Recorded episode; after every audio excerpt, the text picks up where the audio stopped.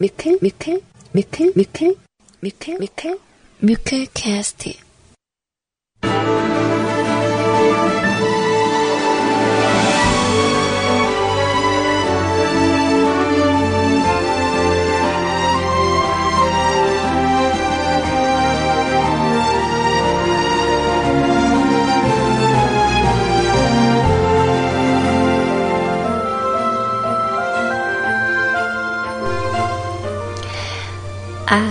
목소리 나오나요?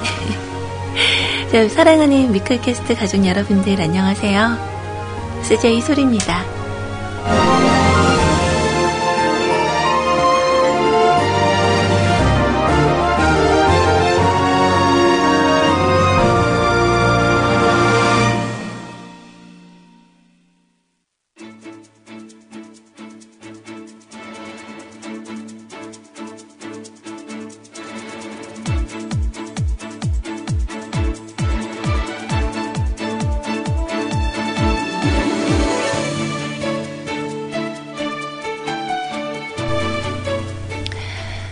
자, 오늘 원래 이 시간은 우리 CJ 아이님께서 방송을 하시는 날이에요.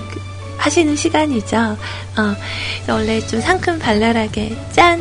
뭐 이렇게 인사를 드려야 되는 시간이 맞는데, 오늘 그 근로자의 날이잖아요. 그래서 오늘 아이님께서 휴가를 내셨어요. 자, 그래서 지난주 제가 방송을 하루 빠지기도 했었고, 그래서 오늘 도우미 방송으로 찾아왔습니다. 자, 지금부터, 대략 한 오후 2시 정도까지, 네, 여러분들하고 함께 할 예정이에요. 근데 과연 우리 지금부터 4시간인데, 잘 보낼 수 있을까요? 제가 어제 하루 동안 잘 지내지 못했어요. 어제 밤부터 감기 기운이 있기 시작을 하더니 오늘 아침에는 목이 정말 너무 아픈 거예요. 그래서 오늘 방송 못하면 어떡하지 막 걱정을 했는데, 약간 그 오늘 새벽녘부터 시작된 인두통, 그래서 좀 그 코끝 이런 데가 약간 좀 불편하긴 합니다만 오늘 여러분들의 그 참여와 그리고 오늘 노력하는 제 마음이 함께 만나서 오늘 장시간 진행할 수 있는 방송이 잘 맞춰질 수 있도록 응원들 많이 해주시고요. 자, 오늘 여러분들과 함께 듣기 위해 준비한 첫 곡은 주석 1집에 있는 곡으로 준비를 했어요. 그 신곡이 어제 나왔었는데, 신곡은 제가 이따가 준비를 해드려 보도록 할게요. 주석 씨의 곡으로 시작합니다. For Life.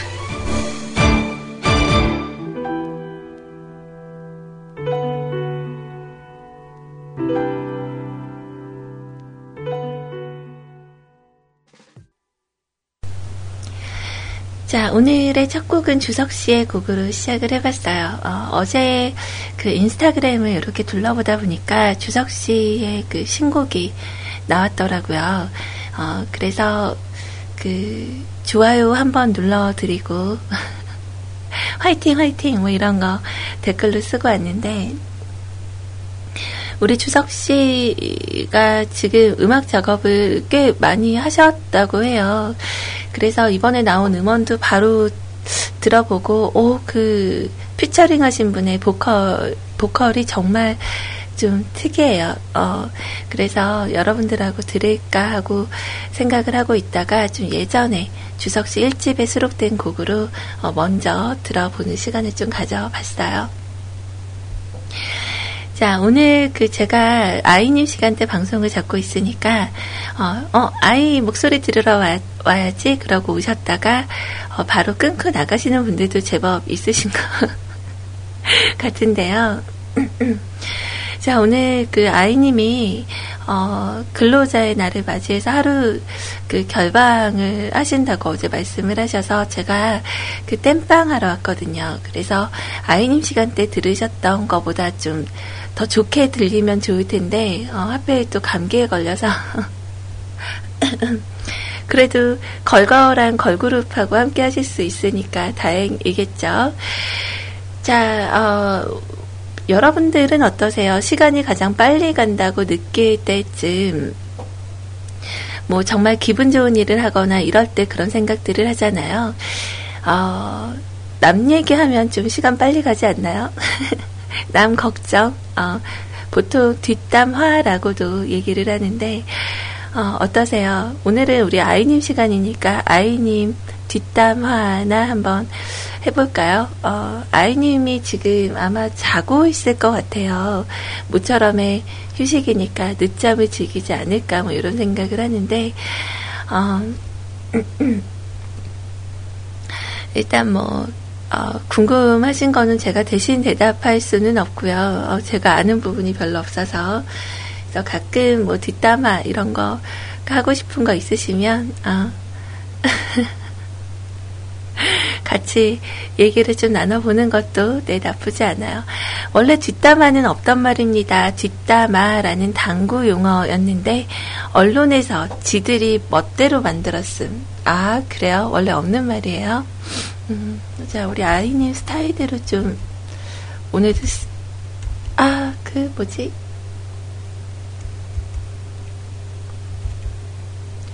아이님 스타일대로 인사하는 그거 해야 되는데 우리 너나들이님이 주셨던 파일이 어디로 이동을 했는지 모르겠어요.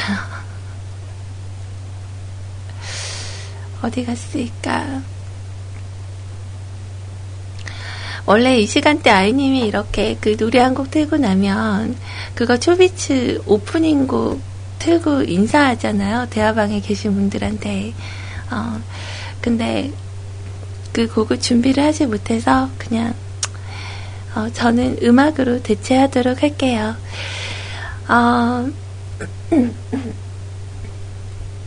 제가 그 어제 그리고 오늘 그리고 그제 계속 이렇게 빠져들어서 들었던 음악이 하나 있거든요. 그래서 원래 이분의 음악은 여러분들이 보통 들으시면, 그러니까 색안경을 끼시면 이 사람이 잘못한 게 있으니까 아무래도 뭐 안 좋게 생각이 드실 수도 있는 그런 부분이 있지만 이분의 그 음성만큼은 저는 정말 좋게 들리는 분 중 한 분이거든요. 요즘 제가 정말 많이 듣는 곡 여러분들하고 같이 들어볼게요. 자, MC 더맥스의 그 남잔 말야라는 곡인데 가사가 너무 좋아요. 그래서 이 곡 일단은 같이 듣고 그리고 지금 부산을 향해서 달려가고 계시는 100% 아빠님께서 요즘 연습하는 노래라고 하세요. 그래서 이 노래를 같이 띄워드리도록 할게요.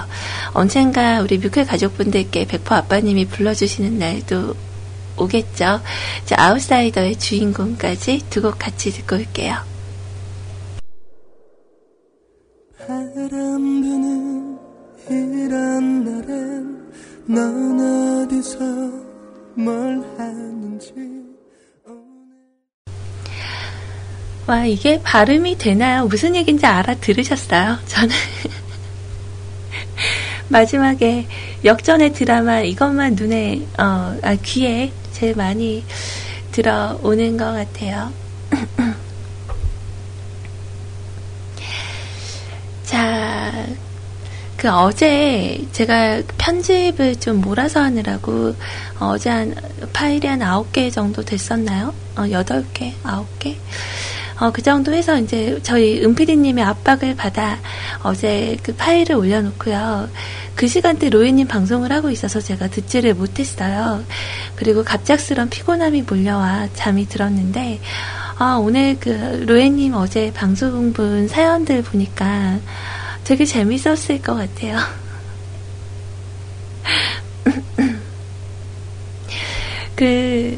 심연님 사연 중에 주사를 맞으러 이제 병원에 가면 엉덩이 주사를 맞았을 때 예전에 빨간 팬티를 입어서 좀 창피하신 적이 있었다고.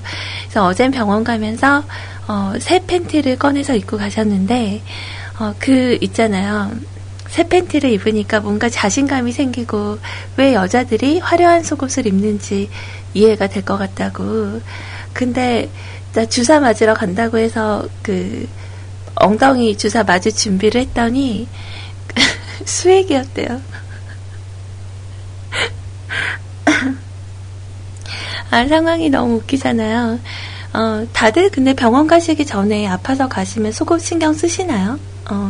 저도 좀 신경을 쓰는 편이거든요. 그 한의원에 이렇게 가면 이제 어깨 쪽에 이렇게 그 침을 맞거나 이렇게 치료를 받게 되면 약간 상의가 약간 이렇게 내려가게 되잖아요.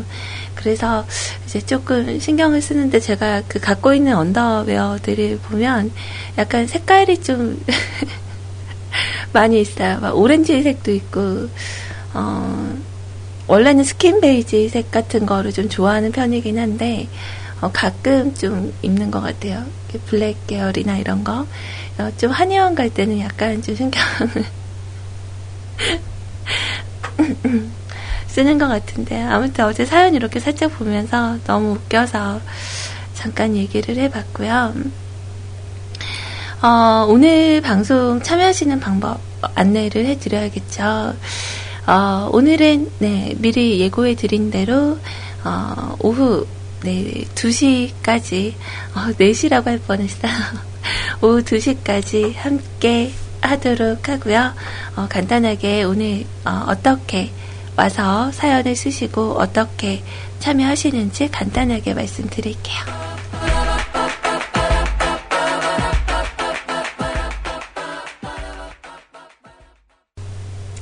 약간 목이 좀 간질간질한데 저 여기 좀 긁어주시겠어요? 아, 아 미치겠다. 말하는데 자꾸 목이 간질간질하네요. 그래서 오늘부터 제가 그 약간 디톡스라 그러죠. 그 음식을 먹지 않고 이렇게 그 물 종류만 먹어서 약간 좀 해독하는 그거를 지금 시작을 했어요. 그래서 밥을 안 먹고 지금 그렇게 그 하고 있는데 목이 간질간질해도 이제 오늘부터 시작을 했으니까 병원 안 가고 이겨내야 되잖아요. 그래서 약간 좀 걱정이 됩니다. 자, 우리 푸른 바다님께서 일로 와요 소리님 내 손톱으로 빡빡. 언니 안 돼요 안 돼요. 그냥 호해주세요. 아 할 테니까 호. 자, 아무튼 이렇게 해서 오늘은 방송 진행을 하고요. 뭐 여러분들께 아까 말씀드렸다시피 조금 기나긴 시간의 여정이 될 거긴 하지만 아마 방송 마칠 때는 그래도 많이 아쉬워할 것 같다라는 생각이 들어요. 언제나 그렇듯이. 자, 그래서 오늘 그 CJ 아이님께서 방송을 하시는 줄 알고 우리 후니훈님께서 그 신청곡을 아이님 카톡으로 했다가 어쩔 수 없네 그럼 소리님이 틀어주세요 그러시면서 그 신청곡을 해주셨는데 제가 이걸 딱 틀려고 왔더니 19금 마크가 달려있어요. 어디가 야한거지? 제목이 집에 가지마 라는 곡이고요. 집에 가지마 베이비 오 너에게 줄 선물이 있는데 오늘은 집에 가지마 베이비 예. 나도 실은 익숙하지 않아요 스위트 하트. 뭐 에유 턴잇업 어색한 분위기는 싫어. 시계 침소리가 원래 저리도 컸을까. 목에 침 넘어가는 소리만 들려. 뭐랄까 대충 분위기는 알겠는데 일단 한번 들어보죠.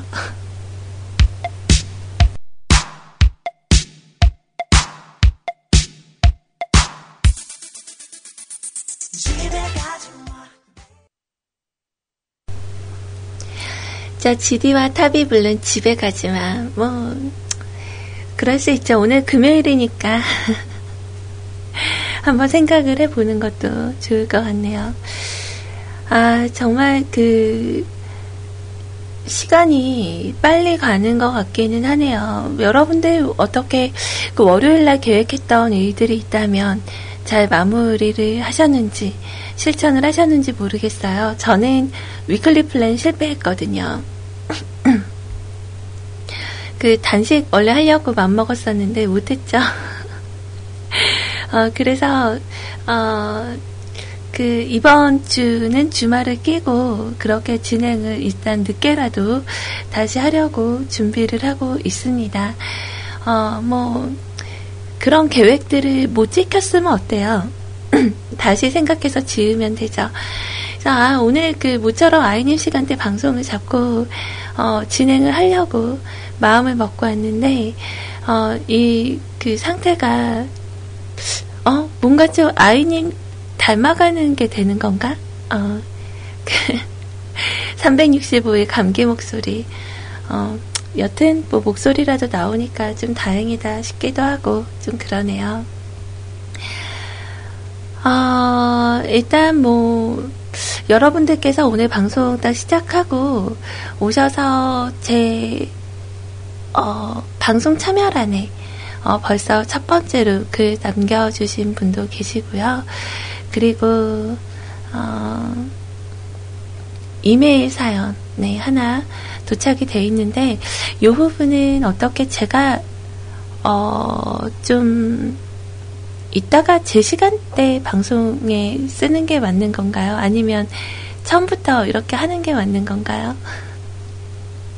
잘 모르겠네요. 크나큰 뭐 준비나 이런 거 딱히 하고 오지는 않아서 약간 조금 생각이 좀 그렇게 들고요. 오전 시간대는 가능한 제가 원래 아시죠? 제 스타일. 저희 뮤클캐스트가 24시간 방송이긴 하지만 멘트 방송이 지금 아주 많지가 않아요. 그래서 오전 시간대 평일은 아이님이, 그리고 정오 방송은 제가, 그리고 격주 격일로 우리 구피님께서 오후 2시에 방송을 해주시고 계시고, 원래 밤 10시가 되면 찾아왔던 여인이 있었죠. 그 여인이 이제 주말반으로 옮겨가요. 그래서 이제 평일은 오전 시간대는 좀 많이 채워질 것 같거든요. 8시부터 이제 시원님께서 또 방송을 해주시잖아요. 그러니까 오전은 8시, 10시, 12시가 꽉 채워질 것 같은데 이제 오후 2시는 구피님이 격일 격주로 오시고 밤 시간대가 좀 전멸이에요. 참신한 우리 자키분들 모집은 언제나 하고 있습니다. 추천하실 분들이 있으면 여러분들 추천을 해주시고요. 뭐 당분간은 이렇게 진행이 되는데 제가 생각할 때 그 빈자리가 꼭 채울 자리가 금방 있기는 있는 것 같더라고요. 또 비영리 방송국이다 보니까 이제 본인의 시간을 내서 이렇게 방송을 해주시러 오시는 분들이 아주 많지가 않아서 그래도 아무나 오시는 것보다 좀 꾸준히 성실하게 해주실 수 있는 분이면 정말 좋겠다. 뭐 이런 생각을 하고 있습니다. 아무튼 그래서 지금 뭐 방송을 들으려고 켜신 분들은 아이님 목소리 이상하다, 오늘 이상하다 이렇게 생각하실 수도 있어요. 네, 지금은 CJ 아이님 방송 시간인데 CJ 소리가 와서 방송을 하고 있고요. 오늘 아마 제가 듣기로 이게 맞나 모르겠지만 경남 방송인가요? 경상도의 창원? 거기 그 라디오 프로그램이 있어요. 그 정호의 라디오? 이렇게 그 하시는 분, 아니 그런 프로그램이 있는데 신진님의 그 가장 소중한 남편 되시는 분께서 그 감동 사연을 올리셨더라고요. 정호의 희망곡, 정호의 희망곡이래요. 그래서 오늘 아마 오후 1시쯤에 신지님이 출연을 하실 수 있다라는 얘기를 제가 들었거든요.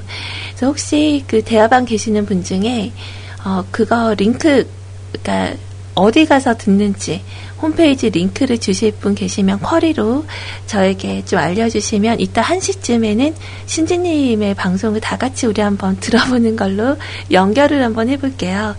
지금 그렇게 계획은 하고 있는데 출연을 못하시면 안 될 텐데 정호의 희망곡이라고 들은 것 같아요. 경주? 경남? 그러니까 아무튼 전라도가 아니고 경상도 쪽이었고요. 그리고 거기에 그 남편분께서 올리신 사연을 보면 정말 어제 저 그거 보는데 뭉클하더라고요. 그거 신진님의 자랑이라면 자랑인데 이거를 그 방송에서 제가 이따 읽어드려도 될까? 모르겠지만 저는 정말 뭐랄까 자랑할 만한 일이라고 생각을 하거든요. 노래 잠깐 연결을 해드리고 신지님께 한번 물어볼게요. 혹시 방송에서 공개를 해도 되느냐? 아 언니 부끄러워요 이러면 안 돼요 이러면 못 해드리겠지만 해도 된다 하면 저는 진짜 그 내용 읽으면 올지도 몰라요. 너무 멋진 분이더라고요. 자 아무튼 이거 죄송합니다. 자 방송 시작하면서 아직 아닙니다. 자 방송 시작하면서 우리 친구 예감님께서 요청해 주셨던 음악이거든요. 우리 앞에 생이 끝나갈 때 요 노래 일단 듣고요. 그리고 그 사이에 신재님께 한번 물어보고 언니 괜찮아요 라고 아이고 얘기를 한다면 제가 여러분들과 함께 들어보는 걸로 할게요. 괜찮으시겠죠? 자, 음악 지금 나갑니다.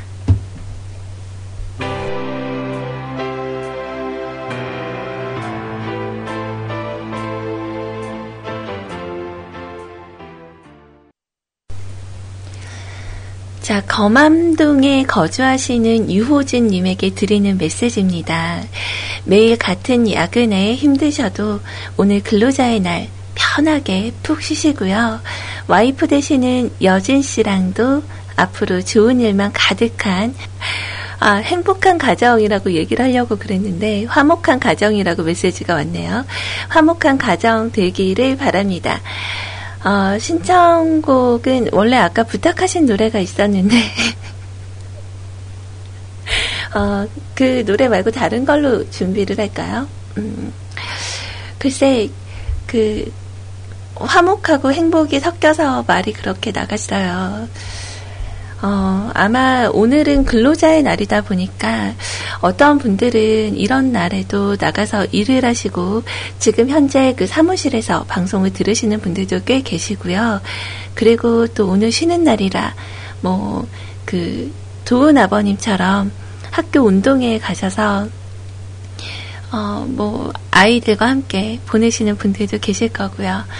근데 거암동이라고 해서 제가 어딘지 몰랐었는데 그 저희 친가 쪽이 김포거든요. 강화 있는데 거기 어딘지 좀 알 것 같아요.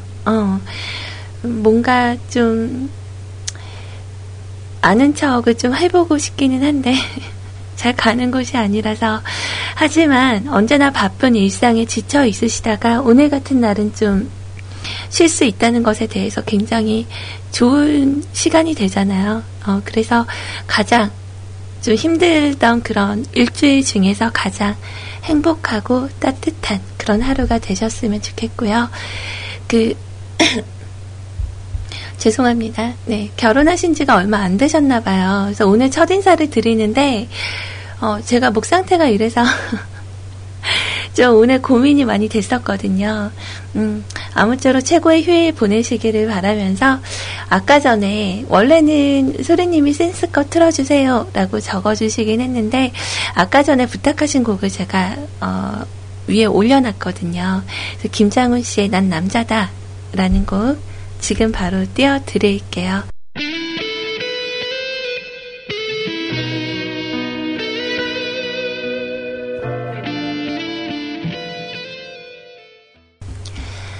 자, 음악이 나가는 동안에 잠깐 그 물을 가지러 다녀왔는데, 제가 있는 곳 근처에 그 초등학교가 있거든요.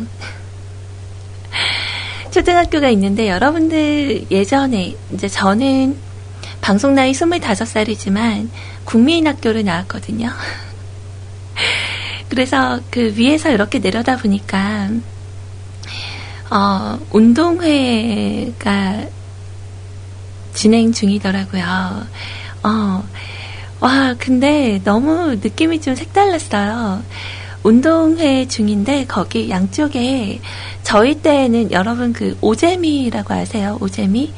그래서 오재미라고 집에서 각자 그 양말을 잘라서 바느질을 해서 그 안에 뭐 콩이라던가 뭐 이런 거 넣어서 우리 그 밥 같은 거 만들어가지고 이렇게 때려서 터트리는 쪽이 이기는 거, 그런 거였잖아요.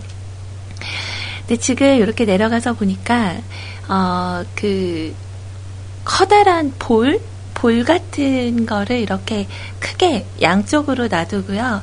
그 안에 이렇게 집어넣는 건가 봐요. 열심히 지금 작업 중이더라고요. 아, 너무 재밌을 것 같아요. 그래서 꼬맹이들, 그러니까 아주 작은 아이들은 이제 초등학교 들어온 애들이겠죠. 그래서 그 애들은 줄 서서 이렇게 그 이열 종대라고 하나? 이렇게 길게 쓰는 걸 종대라고 하나? 횡대는 가로로 서는 거고. 여튼 그렇게 해서 막 걸어가는데 너무 귀엽더라고요. 그래서 그 모습을 보면서 도훈 아빠님도 저 중에 아마 있겠구나, 뭐 그런 생각을 했거든요. 저 중은 아니고 저런 가운데, 저런 분위기 가운데 있겠구나. 근데 마침 우리 도훈 아버님께 메시지가 도착이 됐어요. 까소리님, 운동에 와서 잘하고 계시려나 살짝 들어보고 있었는데 운동의 이야기가 나오네요. 우리 도훈이 달리기 1등 했어요. 까! 막 자랑하고 싶은데 어디 이야기할 데가 없네요. 크크크. 신청곡도 하나 남겨볼게요. 전에 한번 신청했었던 곡이고 구피님 시간에도 팝 명곡으로 소개가 됐던 노래인데 아침부터 생각이 나더라고요. 후바스탱크의 더 리슨, 얼마나 들을 수 있을지 모르지만 부탁해요. 도훈이가 1등을 했는데 자랑할 데가 없다고. 와, 정말 대단하네요. 운동회 때 달리기 1등 하는 거 원래 어려운 거 아닌가? 저렇게 해서 이제 그 자리하고 계시다가 뭐 아빠랑 달리기, 그리고 또 그 뭐 찾아오는 거 있잖아요. 이렇게 달리기해서 가갖고 메모 열어보고 뭐 누구 안경 갖고 오기, 뭐 교장 선생님 양말 벗겨오기, 뭐 이런 거 하지 않나요? 재밌겠다. 그 맨 마지막에 개주는 아빠들이 하는 건지 모르겠지만 도훈이의 명예를 걸고 우리 도훈 아빠님도 꼭 1등 하셔야 돼요. 아셨죠? 아, 정말 보기 좋다. 저는 한 번도 달리기에서 1등을 해본 적이 없어요. 저는 그 뒤에서 몰고 가는 타입이거든요. 그래서 어릴 때는 좀 뚱뚱한 편이어서 달리기를 못했던 것 같고, 그리고 좀 커서 많이 말랐을 때는 다리가 길어서 그런 것 같아요. 다리가 길면 달리기를 잘해야 되는데 저는 이렇게 멀리서 보면 뛸 때 다리밖에 안 보인다고 막 그러더니 그 돌아가는 속도가 느려서 그런 거 아니냐고. 그래서 100m 달리기가 초등학교 때는 잘 모르겠고 중학생 때는 21초. 그리고 저희 때는 왜 체력장이라는 게 있었어요. 그때는 조금 조작을 해서 17.6초? 뭐 이 정도가 나왔었고, 그리고 고등학생 때 돼서는 또다시 한 20초. 정말 저는 달리기를 못하는 편이에요. 그래서 달리기하고 또 못하는 거 하나가 매달리기. 그래서 매달리기는 시작하면은 그냥 바로 떨어지는. 아무튼 좀 그래요. 와, 진짜 저 아는 애 중에 정말 그 통통한 약간 살집이 있는 친구가 있었는데 그 친구는 14초 뛰었어요. 정말 진짜 달리기 잘하는 친구 있었거든요. 근데 저는 그 선생님들이 의아했어요. 너는 키도 크고 다리도 긴데 왜 이렇게 달리기를 못하냐고. 아무리 노력을 해도 안 돼요. 그러니까 저희 부모님이 그때 도훈 아빠님처럼 같이 와 계셨었는데 저희 때는 그 마스게임이라는 것도 했었거든요. 그러면 노란 색깔 병아리 원피스 같은 수영복 같은 걸 입고 이렇게 뭐 춤추는 거 그런 거 했었는데 그날 이제 아빠랑 약속을 했죠. 우리 딸 오늘은 꼭 1등 하자. 네, 그러고 정말 마음을 다지고 5명이 이제 이렇게 줄을 서잖아요. 그 천군 백군 모자가 있었어요. 그때는 이렇게 뒤집어 쓰면 천군, 반대로 뒤집어 쓰면 백군. 네, 딱 모자를 거꾸로 이렇게 뒤집어 쓰고 정말 주먹을 꽉 쥐고 나 오늘은 꼭 1등 할 거야 이렇게 생각하고 막 뛰었는데 역시나 5등으로 아무리 달려도 저는 안 되더라고요. 그래서 항상 뒤에서 몰고 가는 그런 축이었던 것 같은데 우리 도훈이는 대단하네요. 정말 칭찬해줘야겠어요. 그러니까 뭔가 상급이 있어야죠. 지금 말씀한 거 제가 말하고 있는 거 진행하고 있어요? 재밌겠다. 잘했으니까 상급 있어야죠. 이따 도훈이 운동에 잘 마치고 1등에 대한 그런 맛을 또 알게끔 해줘야 되잖아요. 그러니까 방송 마치고 좀 계획이 없었더라도 우리 도훈이한테 작은 선물이라도 하나 꼭 해주세요. 아셨죠?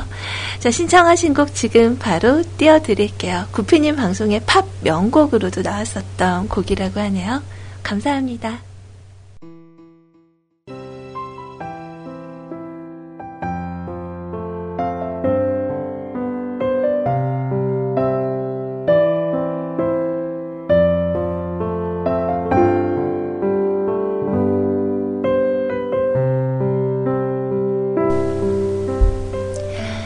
안녕하세요. 저는 6살 아들 민성이와 4살 딸 가연이의 아빠입니다. 저는 이 세상에서 사랑하는 마눌님 신지영에게 선물을 해주고파 방송을 신청합니다.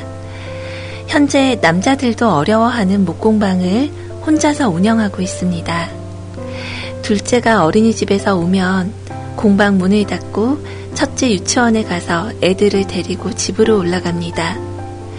이러한 일을 반복적으로 하다 보면 얼마나 힘들지 마음속으로 미안하기도 하며 대단하다라는 생각이 듭니다. 지영이에게 유일한 낙은 늦은 밤 CJ가 되어 인터넷 방송을 하며 멘트와 청취자와 대화를 하는 게 낙입니다. 그런데 요즘 몸이 힘들다 보니 저에게 인터넷 방송을 하는 것이 자기에게 너무 욕심이라 안 하려고 한다는 말을 하기에 저는 무슨 말을 해주지 못했습니다. 이번 기회에 창동 스튜디오에 가서 CJ가 아닌 DJ가 되는 기분으로 참여할 수 있는 선물을 해주고파 이렇게 사연을 적었습니다. 글주변이 없어서 횡설수설하지만 예쁘게 봐주세요. 방청을 원하는 날짜 5월 1일 오후 12시부터 방청 인원은 2분. 자, 이렇게 해서 사연을 남겨주셨고요. 우리 신지님이 얼마나 좋아하는 방송인지를 가장 옆에서 가장 가까이서 보셨던 우리 그 신지님의 남편분께서 그 마음을 좀 위로하고자 이러한 생각을 하셨더라고요. 자, 오늘 낮 12시가 되면 아마 우리 신지님은 여기에 가 계시겠죠. 저는 어제 이 내용을 보면서 원래 그렇거든요. 방송을 하는 자키 그리고 그의 남편, 보통 남편분들이 이렇게 좀 방송하는 것에 대해서 응원을 해주고 챙겨주고 그 마음을 헤아려 주기가 참 어려운 일이에요. 그래서 이제 저 같은 경우도 방송을 하다가 짝을 만나서 결혼을 하게 됐었지만 이 청취자들과 그리고 남편 아니면 남자친구의 그런 사이를 분리한다는 게 굉장히 힘든 작업이거든요. 근데 이런 부분을 함께 모두 다 감싸 안아 신지님의 그런 상황들, 마음들까지 모두 헤아려주시는 그런 마음들이 보여서 저는 어제 이 내용을 이렇게 보자마자 좀 뭉클하고 올라오더라고요. 그러니까 우리 신지님이 방송을 얼마나 좋아하는지, 그리고 거기에 대해서 얼마나 애정을 갖고 있는지 누구보다 잘 알기 때문에 그 마지막 방송을 하시던 때 어떤 마음이셨는지, 또 어떤 그 심정이셨는지 그거를 제가 좀 알 것 같아서 더 느껴졌었던 것 같아요. 여기에 맞는 곡을 뭘 틀어드릴까 고민을 하다가 좀 밝은 노래로 그냥 듣는 게 좋을 것 같아서 좀 약간 원초적인 음악이라고 할 수 있는 것 같아요. 자, 우리 신지님을 위한 그분의 마음이 담겨진 곡이라고 생각을 하고 준비해 봅니다. 동방신기의 곡이에요. HUG 같이 듣고 오죠.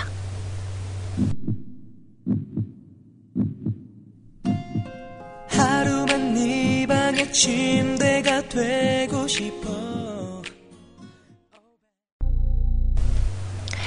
참 보기 좋은 가족이에요. 뭐 누구나 생각하는 이상적인 부분을 가지고 있는 것 같죠. 자, 오늘은 날씨가 정말 좋습니다. 제가 살고 있는 이곳 전라도 광주도 오늘은 초여름 날씨를 보일 거래요. 근데 무엇보다 여러분들 5월달 그리고 6월달에 정말 조심해야 될 게 바로 자외선이죠. 그래서 오늘은 여러분들 집에 이렇게 쓰시는 자외선 차단제가 없다면 괜찮은 걸로 하나씩 다 구비를 하셔야 될 것 같아요. 그래서 5월, 6월에 자외선을 맞으면 피부 노화에 아주 근본적인 아주 나쁜 빛이라고 할 수 있겠죠.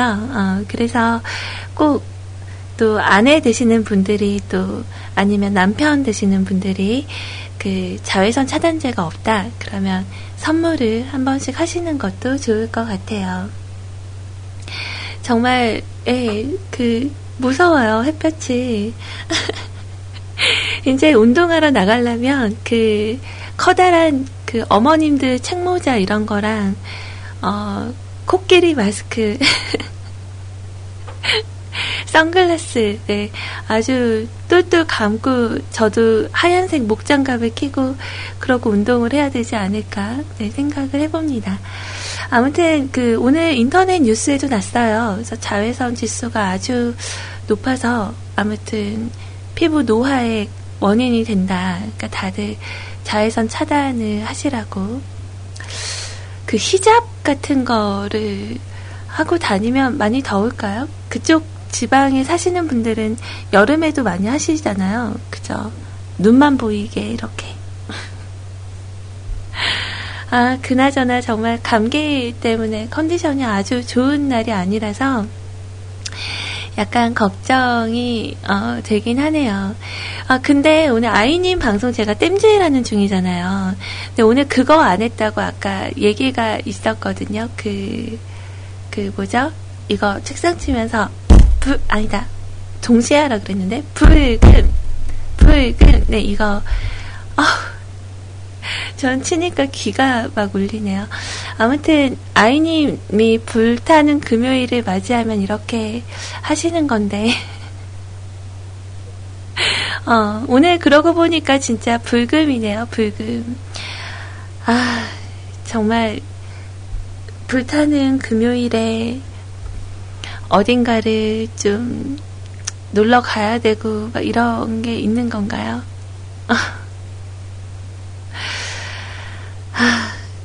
저는 시간이 가는 줄 모르게 가서 오늘 솔직히 별로 실감이 안 나요. 내일이 주말이라는 게. 근데 아마 방송을 안 하면 그냥 주말 같겠구나 이렇게 생각을 하거든요. 아무튼 제가 하니까 책상까지 다 올려서 별로 듣기 좋지는 않네요. 좀 따르게 이렇게 풀금 이렇게 할 걸 그랬나? 자, 여튼 여러분들은 현재 위클캐스트에서 네, CJ 아이님 시간에 방송하고 있는 소리와 함께 하고 계시고요. 뭐, 지금 현재 시간이 11시가 좀 넘은 관계로, 뭐, 사연을 적으신 분이라던가, 뭐, 신청곡 남겨주신 분들 있으시면, 또 준비를 해서 들려드리도록 할게요. 아까 그 거만동에 사시는 분이, 그분이셨네요. 예전에, 우리 세차루님의 사연에서 한번 언급이 됐었던, 함께 이렇게 동거동락했었던 그 고마운 친구 얘기를 하셨었는데, 그분이셨구나. 그래요. 그분이셨구나. 미리 얘기를 해주지 그랬어요. 그럼 좀 긴장된 멘트는 안 나갔을 것 같은데, 아는 사람이니까, 그죠? 자, 제가 오늘 선곡한 음악 중에 하나를 더 들어보고요. 그리고 실시간으로 여러분들이 적어주신 그 사연이 있기는 합니다만, 오늘 방송 시작하자마자 읍소야님께서 저에게 사연은 절대로 미리 읽어보지 마세요. 꼭 방송 전에 읽어보셔야 돼요. 이렇게 남겨주신 글이 있어서 곡을 준비를 하면서 그 사연 가지고 오도록 할게요. 볼 수밖에 없어서 만질 수가 없어서 슬퍼. 우리 메텔님께서 말씀을 하셨는데, 지금 세븐일레븐에서 그 이벤트 뭐 하잖아요. 그래서 그 편의점에서 5,000원을 사면, 5,000원을 주고 뭘 사면, 미키마우스 피규어를 5,000원에 구매를 할 수가 있대요. 근데 생각보다 피규어가 너무 예쁘게 잘 나왔어요. 그래서 저도 어제,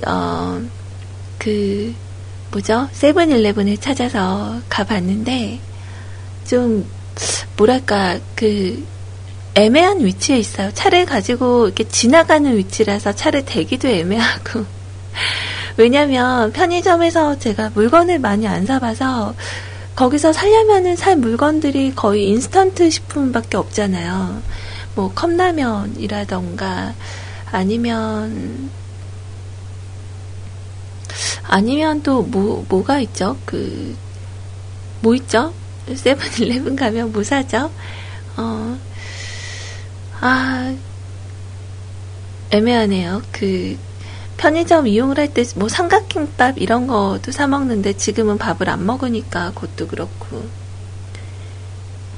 휴지랑 생수는 편의점이 더 싸요. 오, 그래요? 생수도 비싼 것 같던데. 담배랑 술은 또 안 된대요. 그게 5,000원 안에 해당이 안 된대요. 그래서 랜덤으로 뽑기가 되는데, 원래 소니엔젤 같은 경우도 이렇게 흔들어보고 랜덤으로 이렇게 고르잖아요.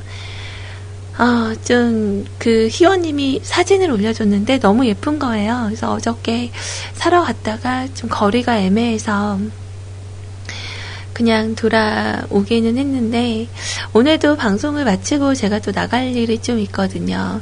그래서 이번에는 또 광주 법원 쪽을 좀 찾아보러 가야 될 것 같아서, 좀 이제 찾아보고, 생각보다 금융 관련해서 이게 뭐가 묶이면은 잘 안 풀리는 것 같아요. 뭐 판결문을 받아도 그거 수수료로 또 하나하나 다 받아서 이렇게 가는 터라 좀 일이 복잡하게 꼬였거든요. 현상 수배범과의 거래 내역 뭐 이렇게 돼버리는 바람에, 그래서 좀 찾아보고요. 이제 서울 갔을 때 저번에 어느 정도 해결이 좀 된 줄 알았는데, 한 번 더 체크할 게 좀 남아서, 그래서 갔다 와야 될 것 같아요. 뭐 이혼 이런 거 아닙니다. 가정법원 아니에요. 네. 자, 우리 호야님의 이야기 한번 들어볼게요. 어제 제가 군대 이야기 좋아한다고 얘기를 했더니, 군대에 있었던 그런 사연을 담아주셨어요. 한번 읽어볼까요? 자, 호야의 군대 스토리. 소리씨 뚜루. 내일은 오전 10시 방송을 약속하시어. 오늘은 근로자의 날 하여 미리 이렇게 사연을 남깁니다. 소리님께서 군대 이야기를 좋아하신다고 해서 몇 자 적어보려고요. 읍스 호야의 실제 군생활 중 일어났었던 웃지 못할 사연입니다. 와, 95년도에 군생활을 하셨어요?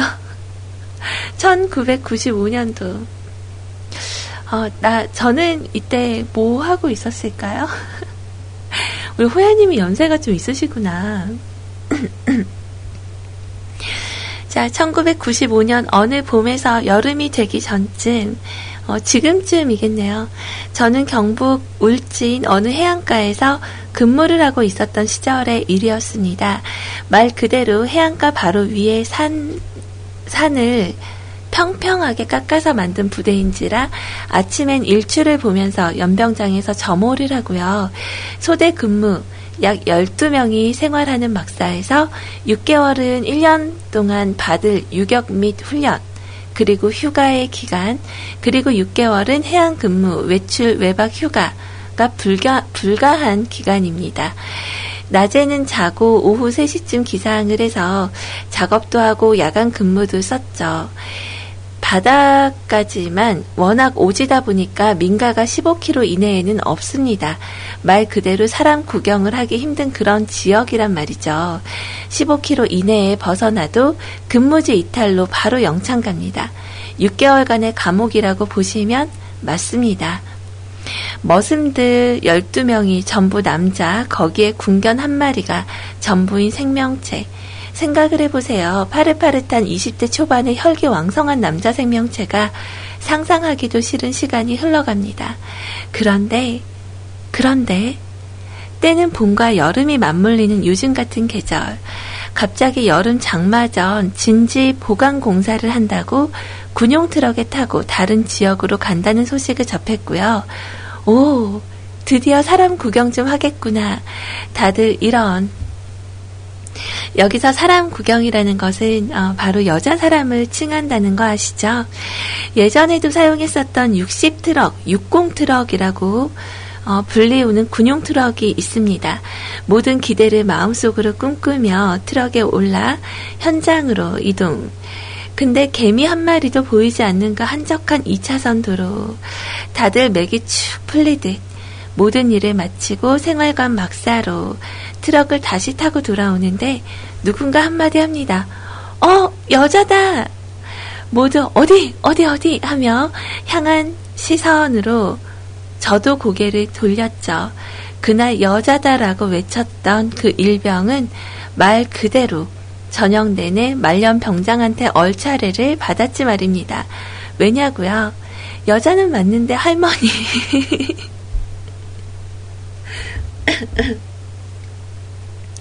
할머니는 여자 아니에요? 왜?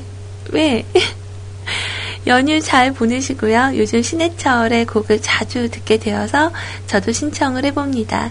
금요일이니까 1996년 제가 제대할 때쯤 발표한 앨범이에요.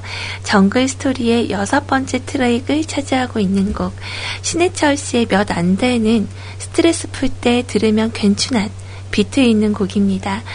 신해철 정글 스토리 6번 트랙 아주 가끔은 이라는 곡 신청할게요. 여러가지 음원 중에 오리지널 버전이 별로 없어서 편집해서 파일 첨부합니다. 음질은 보증합니다. 그래요. 감사합니다. 멋지다. 네. 신청해주신 곡까지 이렇게 보내주셔서 멋지다라는 얘기고요. 그 읍스호야님이 약간 좀 각별한 게, 그 전에도 제가 한번 언급을 했었는데, 그 제 첫사랑, 그 담벼락 키스 주인공인 첫사랑 교회 오빠랑 이름이 똑같으세요. 동명이인. 그러니까 입장 바꿔서 만약 그 여러분들 방송을 듣는데 첫사랑 이름이 소리였어. 그럼 만날 때마다 좀 뭔가 느낌이 다른 사람이긴 하지만 그렇잖아요. 그러니까 우리 읍스호야님도 읍소호야님도 제가 생각할 때 좀 그런 느낌이 있어요. 그래서 좀 볼 때마다 반갑고 좀 대화방이나 그 뮤클 홈페이지보다 종종 이렇게 이메일 사연을 좀 남겨주셨으면 좋겠다. 라는 사심을 전하며 노래 준비하도록 할게요. 감사합니다.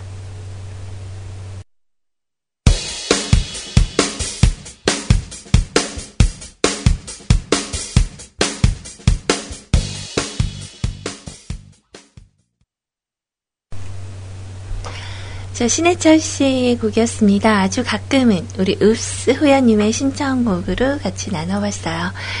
자, 벌써 방송한 지가 1시간 반이 지났는데 우리 삐님 인제에서 1시간 반 만에 오셔가지고 올 아이님 어디 가고 왜 소리님이 방송해요? 네, 이렇게 저한테 막 소리를 지르시네요.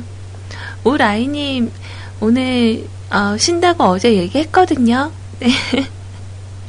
제 아이님이 지금까지 제 방송 야금야금 제가 12시 시작이니까 거의 한 8분, 10분 이렇게 해서 까먹은 거 제가 오늘 다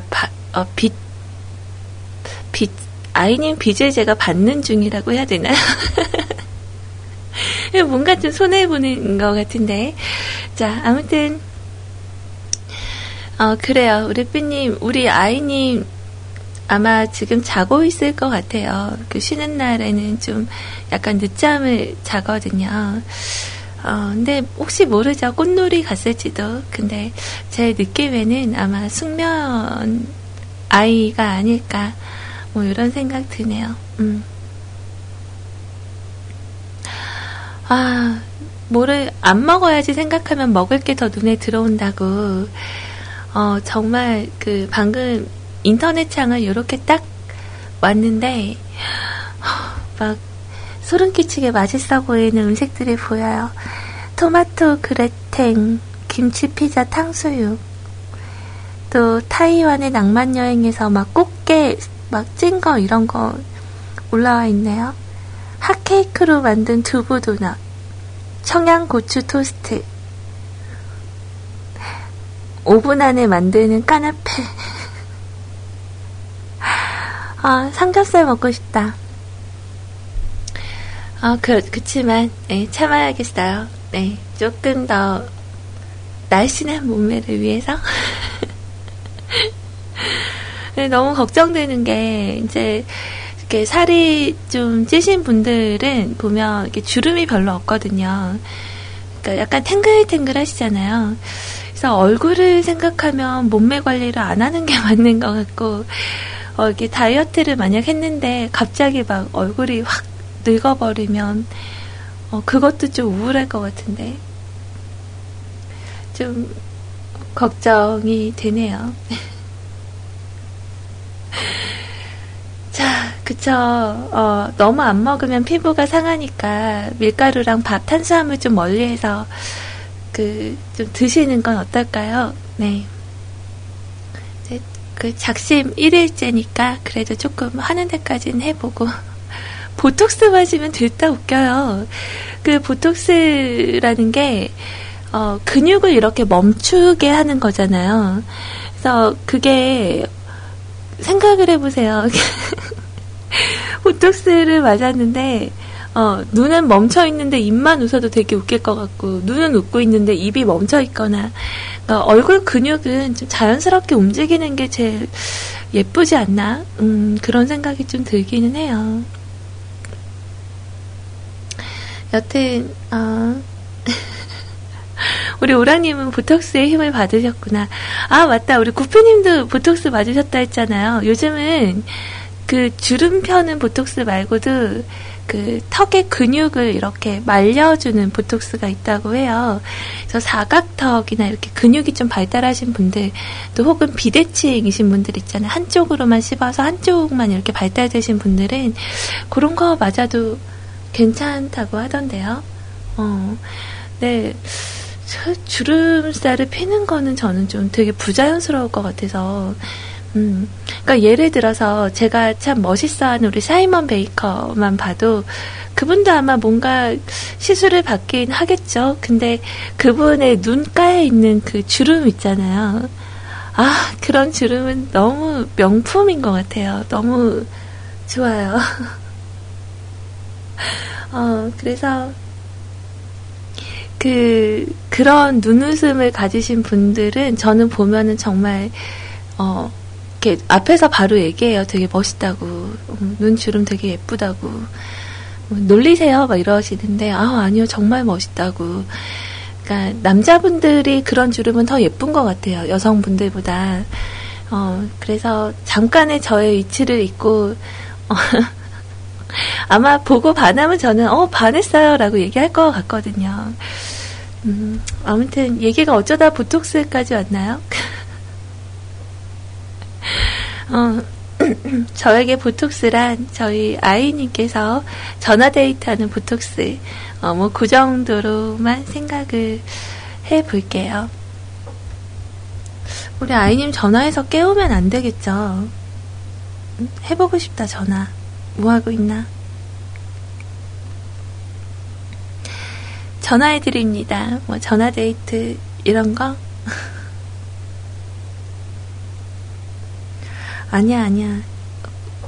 우리 아이님의 그 숙면을 방해할 수 없어. 전화 끊으면서 아 짜증나 막 이러면 어떡해요? 깨워봐요.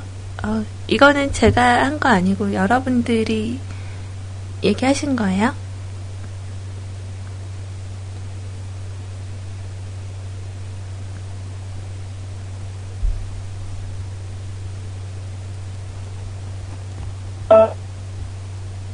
고객이 통화 중이어서 헐. 안 자네. 우리 아이님 참 안 자네. 통화 중이네요.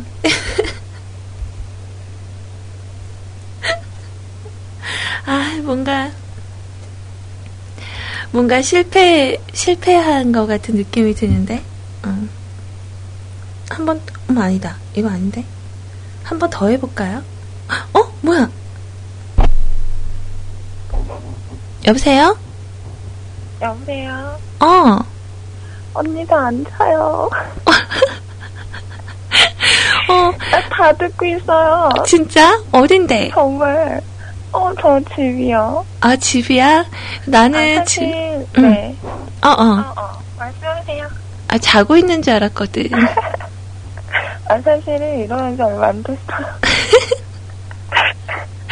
그래서 쉬는 날은 좀 늦잠 좀 자라고 그렇게 얘기했었는데, 지금 대화방에 지그프리드님하고, 또 우리 삐님, 또 뭐 딸기코님이랑 오랑님, 오랑님이 그래 통화 중이니까 언남이랑 통화하냐고. 언남이랑 통화하긴 내가 선수라고 이렇게 전화했는데 언니도 하셨나봐요. 아, 동시에 같이 했구나. 뭔가 통한 것 같아. 그죠. 그래서 오늘 그 아이님 시간 때 제가 방송을 이렇게 하고 있었더니 그 아이님 목소리 들으러 왔다가 서버가 순식간에 한 20명 정도 막 끊기고 막 삐님은 오셔서 우리 아이님 방송 시간에 왜 소리님이 방송하시냐고 막 그렇게 말씀도 하시고 그리고 잔다고 하니까 지그프리드님하고 준모님이 막 깨우라 그랬어. 깨워요. 용이님도 막 깨우라고. 아, 깨워서 뭐 하라고? 그러게 깨워서 거지? 뭐 하려고? 사람이 좀 쉬는 걸 못 보나? 근데 아이님은 전화 목소리가 더 이쁜 것 같죠? 언니 진짠 줄 알아요. 진짠데? 아니야, 언니는 다 이쁘다 그래서 믿을 수가 없다니까요. 아, 나는 진심이에요. 정말. 나한테 뭐가 안 이쁘겠어? 아, 콩깍지가 단단히 씌었어. 자, 일단은 우리 그 아이님 시간이잖아요. 그 내가 지금 빚 받는 중이에요. 아이님이 빚을 난 청산 중인 거지, 지금. 네. 그 마음껏 가져가세요. 뮤클 가족분들께 인사 한번 해줘요. 안녕하세요. 참 어색하네요. 오늘 제가 일이 좀 있어서 방송 못하는데 그래도 언니께서 이렇게 일찍 해주셔서 더 좋으시죠? 더 좋을 거야 지금? 아, 말투 너무 귀여운 거 좋으시죠? 아무튼 좋은 시간 되시고요. 저는 콧바람 잘 쐬고 근데 오늘 갈게요. 어디 가요? 오늘 장성? 그 홍길동 축제를 한대요. 대박. 남자를 만나라고. 홍길동 남자예요 언니. 홍길동 씨가 지금 살아있다고 하면 정말. 그래서 장성은 누구랑 가시나요? 가족분들과? 아니 다른 분 비밀. 남자분이신가? 그럴 수도? 야, 오늘 날씨 좀 초여름 날씨처럼 덥다 그랬어요. 그러니까 속에 무슨 좀 얇게 겉옷은 꼭 챙겨서 그렇게 해서 좋은 시간 보내고 중간중간 뭐 자랑하고 싶은 모습이 있으면 좀 보내주고 그래요.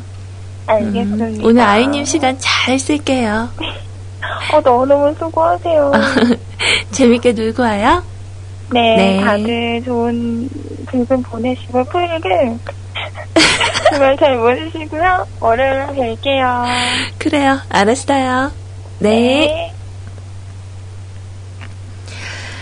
자, 원래 기존 이 시간의 주인이죠. 우리 CJ 아이님의 목소리 잠깐 들어봤어요.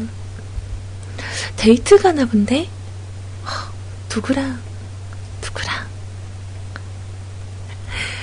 자, 아무튼 밖에서 듣고 있다가 먼저 선수 치려고 저한테 전화를 했던 거였는데 같이 전화를 하고 있었나 봐요. 그러니까 우리가 좀 통하는 것 같기는 해요. 그러고 보면.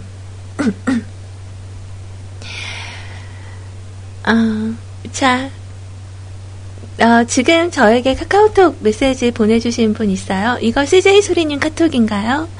네. 전화 연결까지 하고 정통 FM 라디오 같네요. 오유, 감사합니다. 아, 우리 생활의 청견님이셨구나. 잘 오셨어요. 반갑습니다. 자, 일단 음악을 하나 듣고요. 그리고 나서 오늘 올라온 실시간 사연들 중에 하나를 또 준비를 할게요. 근데 제 거 카카오톡 사진이 무서운가요? 아까 우리 너나들이님이 그 제 거 카카오톡 어제 우리 누구죠? 도훈 아빠님이 만들어주신 그림이거든요. 그래서 제가 자랑스럽게 딱 걸어놨는데 그 너나들이님이 보시고 무섭다고 무서워요. 계속 무서워요. 이러시길래 제가 어흥 그랬거든요. 무섭나요? 좀 이렇게 캐릭터같이 귀엽게 안 나왔나? 자, 조금 여유롭게 갑시다. 질서울의 유라는 곡, 우리 신지님이 참 좋아하는 곡인데 그 노래 하고요. 그리고 미카의 빛걸, 이렇게 두 곡 같이 듣고 올게요. 어떤 말을 할지 어떻게 말할지 아무리 생각을. 자, 좀 기분 좋은 음악 같이 나눴습니다. 우리 아이님께서 뭐 잘 지금 방송 청취하면서 아마 얼굴에 그림 그리고 있겠죠? 자, 오늘은 조금 밝은 오렌지 컬러로 추천을 해드립니다. 우리 오랑님께서 아까 전에 대화방에서 순하리 드셔보신 분 있으세요? 라고 물어보시더라고요. 근데 저도 어제 그 편의점 앞에서 봤거든요. 순하리 품절됐습니다. 이런 내용을. 그래서 허니버터칩 이후로는 순하리라는 그런 그 품절 문구가 적혀져 있는 건 처음 봐서 그게 뭐지? 그랬더니 유자 소주래요, 유자. 그래서 맛이 괜찮은가 봐요. 유자랑 소주를 섞어서 만든 그런 소주. 근데 저는 그냥 그 소주는 소주 나름대로 그 소주 맛이 제일 좋은 것 같은데, 요즘 이렇게 해도 나오는구나. 예전에 한번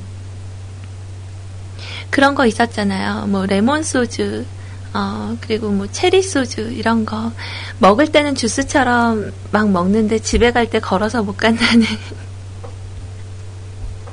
뭐 그런 소주가 있었죠. 저희 때에는. 자, 아무튼 저는 조금 몸 관리를 좀 하고 나서 그 다음에 한번 먹어 봐야 될 것 같아요. 네. 아무튼 뭐 이 수나리라는 상품이 주류계의 허니버터칩이라고 합니다. 없어서 못 산대요. 자, 이제 우리 뮤클 캐스트 가족분들께서 참여해주신 신청곡과 사연 소개해드리는 시간 가질게요. 그 인후 쪽이 아까 내내 안 좋다고 감기 걸렸다고 여러분들께 말씀을 드렸는데 어제 정도까지는 그냥 목소리 상태가 중간중간 약간 갈라지고 이렇게 막히고 이런 정도면 오늘은 방송 시작할 때 하기 전에부터 인조통이라고 해서 그 인후 위쪽 있잖아요. 거기가 계속 아프더니 이제 슬그머니 내려왔어요. 그래서 지금 그 편도 있는 부분 쪽에 약간의 그런 통증 같은 건 별로 없는데 약간 불편해요. 목에 그 이상한 그 이물질 같은 거 좀 지저분해 보일까봐 좀 걱정됩니다만, 다른 데가 안 좋진 않아요. 네. 그래서 오늘 감기 걸렸다고 하니까 오늘 아라님은 헐 감기 소리 뭐 이렇게 남겨주셨고, 그 렉스 베고니아님은 제가 여러분 저 호해주세요 그랬더니 호 아프지 마세요 이렇게 메시지 남겨주셨네요. 감사합니다. 근데 어쩔 수 없어요. 이렇게 약간의 그 고질병 증세라서 지금 약간 몸을 좀 정화해보고자 여러 가지로 이렇게 좀 관리를 하고 있어서 아마 곧 나아질 거라고 저는 생각을 합니다. 네. 어쩔 수 없잖아요. 자, 오늘 렉스 베고니아님께서 정말 모처럼만의 휴일을 뮤클에서 또 보내고 계세요. 굉장히 바쁜 나날들을 보내시다가 점심시간에 짬짬이 방송 들어주시다가 오늘은 풀로 소리님과 함께 하겠습니다 라고 하시더니 오늘 오전 8시부터 기다리고 계셨대요. 참... 그러니까 아까 제가 따로 말씀드렸었거든요. 또 이렇게 방송하러 왔는데 먼저 오셔서 맞이해 주시고 고맙습니다 그랬더니 그 예전 그 크리스마스 때 특근 때문에 방송 못 들으셨던 게 너무 아쉬우셔서 오늘은 미리 와서 기다리고 있었습니다 라고 얘기를 해주시더라고요. 근데 상태가 이래서 미안해요. 뭐 나아지겠죠. 네. 안녕하세요 소리님, 힐링 메신저 소리님, 렉스 베고니아 인사드립니다. 꾸벅. 벌써 5월달을 맞이하고 있네요. 이제 완연한 여름 날씨로 가는 것 같습니다. 오후에는 벌써 여름처럼 열기가 올라가기 시작을 하고 있네요. 올해도 일하는 곳은 선풍기로 여름을 나야 될 것 같은데 벌써부터 걱정이에요. 올해는 또 얼마나 더울지 말이죠. 이번 여름 많이 덥다 그랬는데 오늘의 투미는 월요일에 간단하게 말씀을 드릴게요. 오늘이나 내일쯤 한 번 더 다녀오고요. 오늘은 2015년 4월 29일 방송을 들으면서 작성을 합니다. 아, 광주 어머님 호출로 다녀오셨군요. 요즘 보면 소리님이 참 바쁘신 것 같아요. 가족의 의미라 여러 가지 생각을 하게 하는 말씀을 해주셨네요. 저도 아직은 받기만 하고 준 것이 없어나서요. 확실히 옛 어른 말씀이 틀린 건 없나 봅니다. 결혼이라는 걸 해야 진짜 어른이라는 말씀이 생각이 나서 말이죠. 소리님이 말씀하신 것을 듣고 생각의 폭을 좀 넓혀봐야겠어요. 저희 어머니 쪽 외가 쪽이 3남 2녀거든요. 어머니가 셋째, 바로 밑에 넷째 영주 이모가 있는데 두 분이 전화로 뭐에 토라지셨는지 오래 가더라고요. 자매끼리인데도 몇 달 가던데요. 저도 그걸 보고 이해가 안 가기는 했죠. 하지만 그건 제 입장에서지 어머니 입장을 완전히 100% 대변할 수가 없잖아요. 말싸움을 했는데도 몇 달을 갈 정도니 말이죠. 그래도 이 세상에서 가장 완벽하고 완벽한 울타리가 되어줄 곳은 가정밖에 없다고 생각을 합니다. 제가 예전에도 이야기했듯이 가족의 소중함은 따로 다른 곳에서 혼자 살 때 구구절절하게 느끼게 되는 것 같아요. 저도 서울에 올라가서 몇 달 동안 살면서 가족의 고마움과 따스함을 느꼈으니까요. 그래서 예전에도 그랬지만 몇십 년째 그러고 있지만 항상 제가 제일 먼저 출근을 하거든요. 하지만 반찬이 이게 뭐예요? 먹을 게 없어요. 이런 타박은 한 적이 없죠. 다 힘듦을 아니까요. 그냥 있는 거 차려 먹고 가고 그랬어요. 예전에 한국 야쿠르트 배송기사 할 적에는 아침마다 제가 도시락까지 직접 싸가지고 다니고 했으니까요. 비록 점심 먹으라고 10만 원이 식비로 붙기는 했지만 왠지 모르게 좀 아깝더라고요. 그리고 아무래도 나가서 사 먹는 것이 변변치가 못하죠. 어차피 나가서 먹는 건 장사니까 원가 플러스 이윤을 생각 안 할 수가 없잖아요.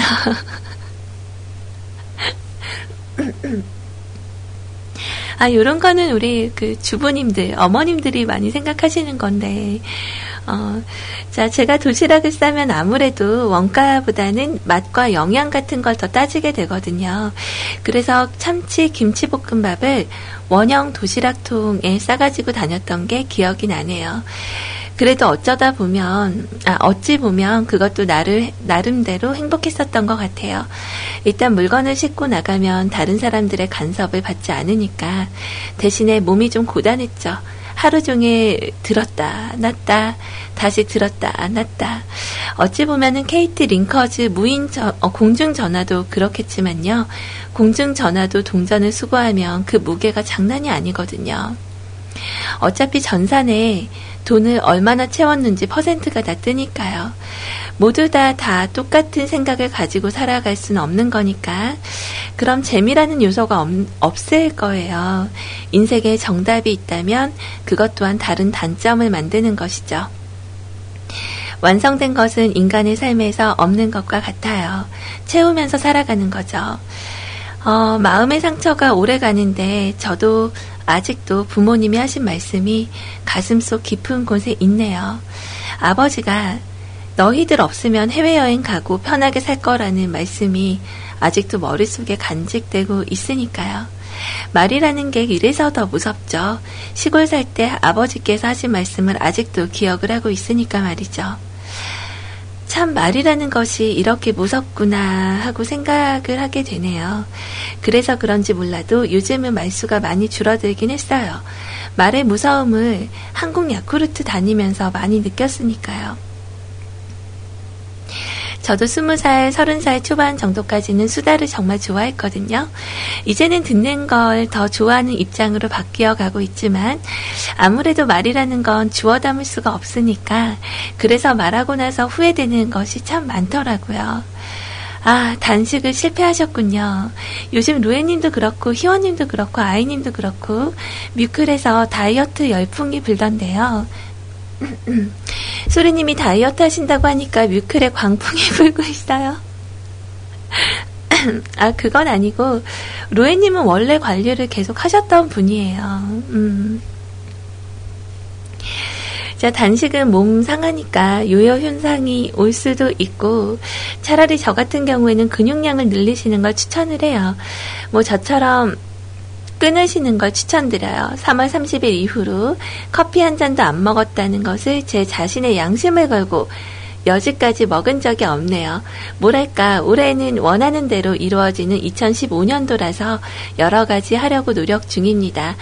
뭐 소식이 좋기는 하죠. 문제는 사람이 일하러 가면 아무래도 먹고 싶을 때 먹지를 못하니까 못하는 함정이 있죠.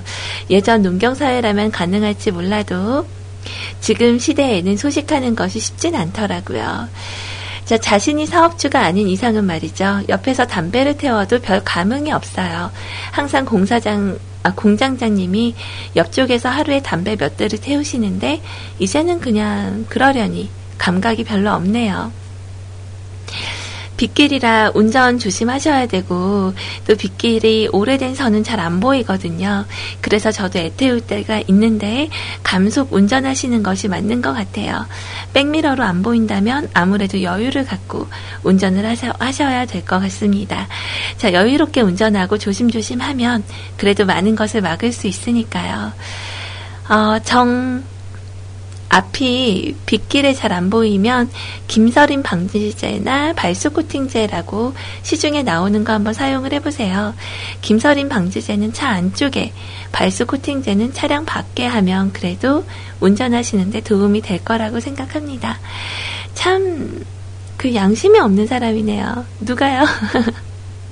아무래도 제 짧은 소견으로는 그 사람 직장에 다니거나 다니지 않거나 부모님이 여유로운 분들 같아요.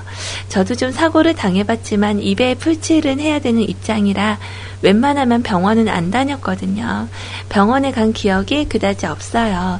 사고가 나거나 당하거나 또 저 같은 경우는 다른 분도 병원에 갔다가 온 연락은 없었는데 제가 보험계약자가 아니라서 그런지도 모르겠어요. 아, 저와 같이 사고 났던 분 얘기셨구나. 자, 소리님도 이번에 다양한 경험을 배운다고 생각을 하시고요. 배우고 나면 또 경험하면 피가 되고 살이 되는 거니까. 그래서 요즘은 여지까지 젊은 시절에 평탄하게 살아온 것이 어찌 보면 후회가 되네요. 서울에 혼자 살 때 느꼈죠. 경험이라는 것이 정말로 소중하고 귀중한 나만의 자산이라는 걸 말이죠. 자기 자동차를 가지고 있던 적이 없어서 그런지 그쪽 경험도 완벽하진 않네요. 자, 아무래도 너무 빠르고 편리함을 추구하다 보니까 손편지가 사라진 거죠. 요즘 점점 아날로그가 좋아지고 있기는 하죠. 감성이랑 감정을 추구하기 때문에.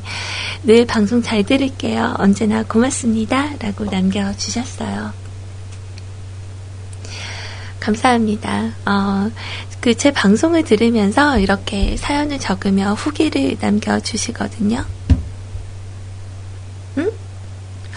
공중전화입니다.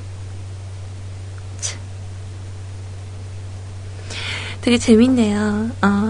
요즘은 그거 아시죠? 그 휴대폰 판매 업체 스팸 전화 올 때 그 SK나 이런 데 거 어디 거 쓰면은 이렇게 메시지 보이게 하는 거 있잖아요. 그러니까 전화가 오는데 공중 전화입니다 라고 하고 전화가 오네요. 근데 그 후후라는 어플을 깔아놨더니 어디에서 오는 전화인지 알려줘서 받지 않았어요. 자, 여러분 근데 제 목소리 좀 불편하지 않으세요? 불편하지 않으셔야 될 텐데. 약간 목이 약간 좀 불편해지고 있어서, 여러분들 저는 괜찮은데 들으실 때 좀 거북하실까봐 약간 좀 걱정이 되네요. 물 많이 먹고, 그리고 오늘 남은 시간 진행을 해볼게요. 어머머, 어느새 벌써 12시 10분이 지나갔어요. 이제 정상적인 저의 정규 방송 시간으로 들어오게 됐네요. 벌써 2시간이 지났단 말이에요. 제가 분명히 아까 방송 잡을 때 딱 10시 정각에 제가 잡은 것 같거든요. 근데 벌써 12시 넘어갔어요. 오프닝을 다시 해야 되나? 그러면 우리 맞다꾸나님께서 만들어주신 그 도지산대 뭐 그거 CM이라도 연결을 하고 들어야 될까요? 자, 마골피의 비행소녀라는 곡을 신청을 해주셔서 네, 그 곡을 제가 준비를 했고요. 그리고 오늘 좀 올해 제가 신청곡 게시판을 열어놔서 차근히 여러분들의 메시지 남겨주고 계시거든요. 그래서 준비를 해서 들려드리는 시간 가져보도록 할게요. 자, 그럼 음악 듣고 다음 사연 우리 건빵주인 용희님께서 남겨주신 글 준비해서 오도록 할게요. 뭐 12시를 알리는 거니까 그래도 CM 하나 연결해서 네 듣고 그렇게 음악